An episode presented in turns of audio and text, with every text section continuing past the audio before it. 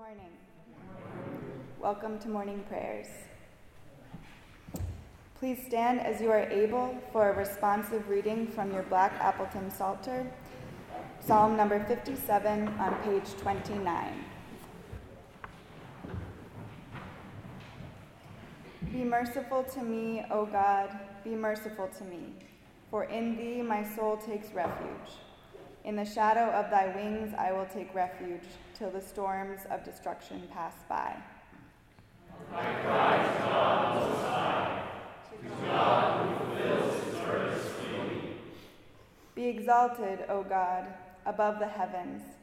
Let thy glory be over all the earth. They set their hands on my steps. My soul was bowed down. They dug a pit in my way, but they have fallen into it themselves. My heart is steadfast, O God. My heart is steadfast. I will sing and make melody. Awake, my soul. Awake, O harp and lyre. I will awake the dawn. I will give thanks to thee, O Lord, among the peoples. I will sing praises to thee among the nations. For thy steadfast love is great to the heavens, thy faithfulness to the clouds.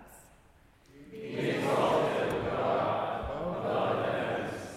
Let thy glory be over all the earth.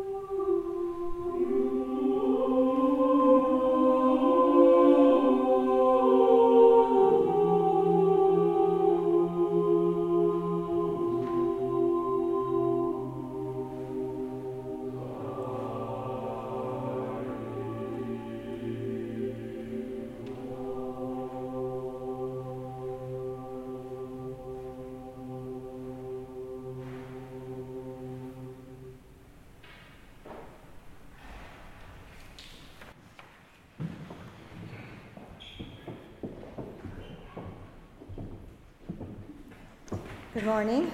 Good morning. I'm Anne Marie Hunter. I'm the director of Safe Havens Interfaith Partnership Against Domestic Violence and Elder Abuse. I'm also a proud Harvard Divinity School grad, and it's been a while since I was here learning preaching from Peter Gomes so many years ago. I miss him. This morning's reading features Psalm 22, and I've interwoven it with the words, the recent testimony of Dr. Christine Blasey Ford. My God, why have you forsaken me? I cry by day, but you do not answer, and at night, but find no rest. I'm here not because I want to be. I am terrified. O God, I am a worm and not human, scorned by men. All who see me mock me.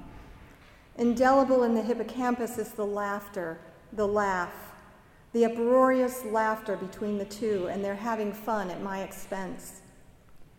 They wag their heads.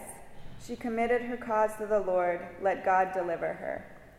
I was calculating daily the risk-benefit of coming forward and wondering whether I would just be personally annihilated.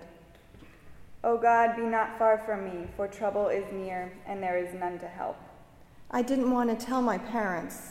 I convinced myself that I should just move on and pretend that it didn't happen. Many bulls encompass me. They open wide their mouths at me like a roaring lion. My greatest fears have been realized. I've had to relive this trauma in front of the world. O God, I am poured out like water, and all my bones are out of joint. My strength is dried up. I am laid in the dust of death. I thought he was going to accidentally kill me.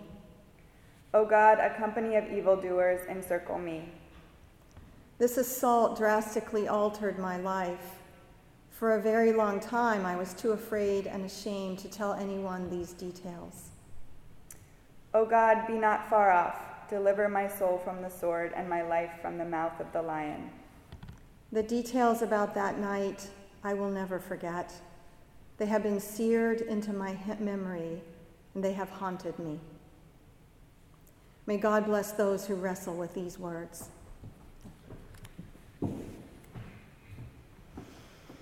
There's a crisis in the U.S. today. 1 in 4 women, 1 in 10 men will experience violence at the hands of an intimate partner. 1 in 3 women, 1 in 6 men will experience sexual violence. The rates on college campuses are very high. 20% to 25% of women, 15% of men will experience some form of sexual violence. Multiracial and American Indian, Alaska Native women are disproportionately experiencing sexual assault. And 6% of the LGBT individuals are assaulted because of their sexual orientation or gender identity. This is the reality in which we live. Every survivor in the country watched Dr. Blasey Ford's testimony with their heart in their throat, hoping and praying that this time it would be different. This time the survivor would be heard and believed, not blamed or shamed or made fun of. Instead, she was called a hoax, a pawn in a vast political machine. We can do better. I'm going to assume that faith is important to all of you because you're here quite early on a Friday morning. And I'm also going to assume you all are leaders because you are in some way attached to Harvard. And I'm here to tell you that survivors of intimate partner violence and sexual violence need you. When survivors reach out to help, they're more likely to reach out to family, friends, and often a trusted person of faith for help, much more likely than to call a police or a hotline. Abuse is a spiritual as well as a physical and emotional crisis, and healing and justice have spiritual components. So survivors turn to their faith for help, and that makes us all first responders. Audre Lorde said that social change occurs when people move from silence to naming to action. We've had generations of silence. October is Domestic Violence Awareness Month, and the Why I Stayed, hashtag Why I Stayed, Why I Left, Me Too movements, as well as the testimony of Dr. Blasey Ford, have begun to name our experiences. So I'm going to leap to action and call you all to action. I have 5 suggestions. First, learn more. I hope you'll start with our website. It's interfaithpartners.org. Learn more about this intersection of abuse and faith. Second, break the silence. Make your support of survivors visible. October 18th is coming up. It's Wear Purple Day. Please wear purple on October 18th. If you don't have purple, go buy some. Put up a poster, take a stand. Third, listen to and believe survivors. David Augsburger says, being listened to is so close to being loved that most people can't tell the difference. Listen and believe. Fourth, dismantle the racism, classism, and privilege that make victims from marginalized communities especially vulnerable. And fifth, support local services. We should always refer survivors to our local rape crisis centers and domestic violence shelters. And to do that, we need strong services. As people of faith, we have a unique role to play in responding to victims, educating our communities, and speaking out to end intimate partner and sexual violence. We are the ones, and we will do it. Amen.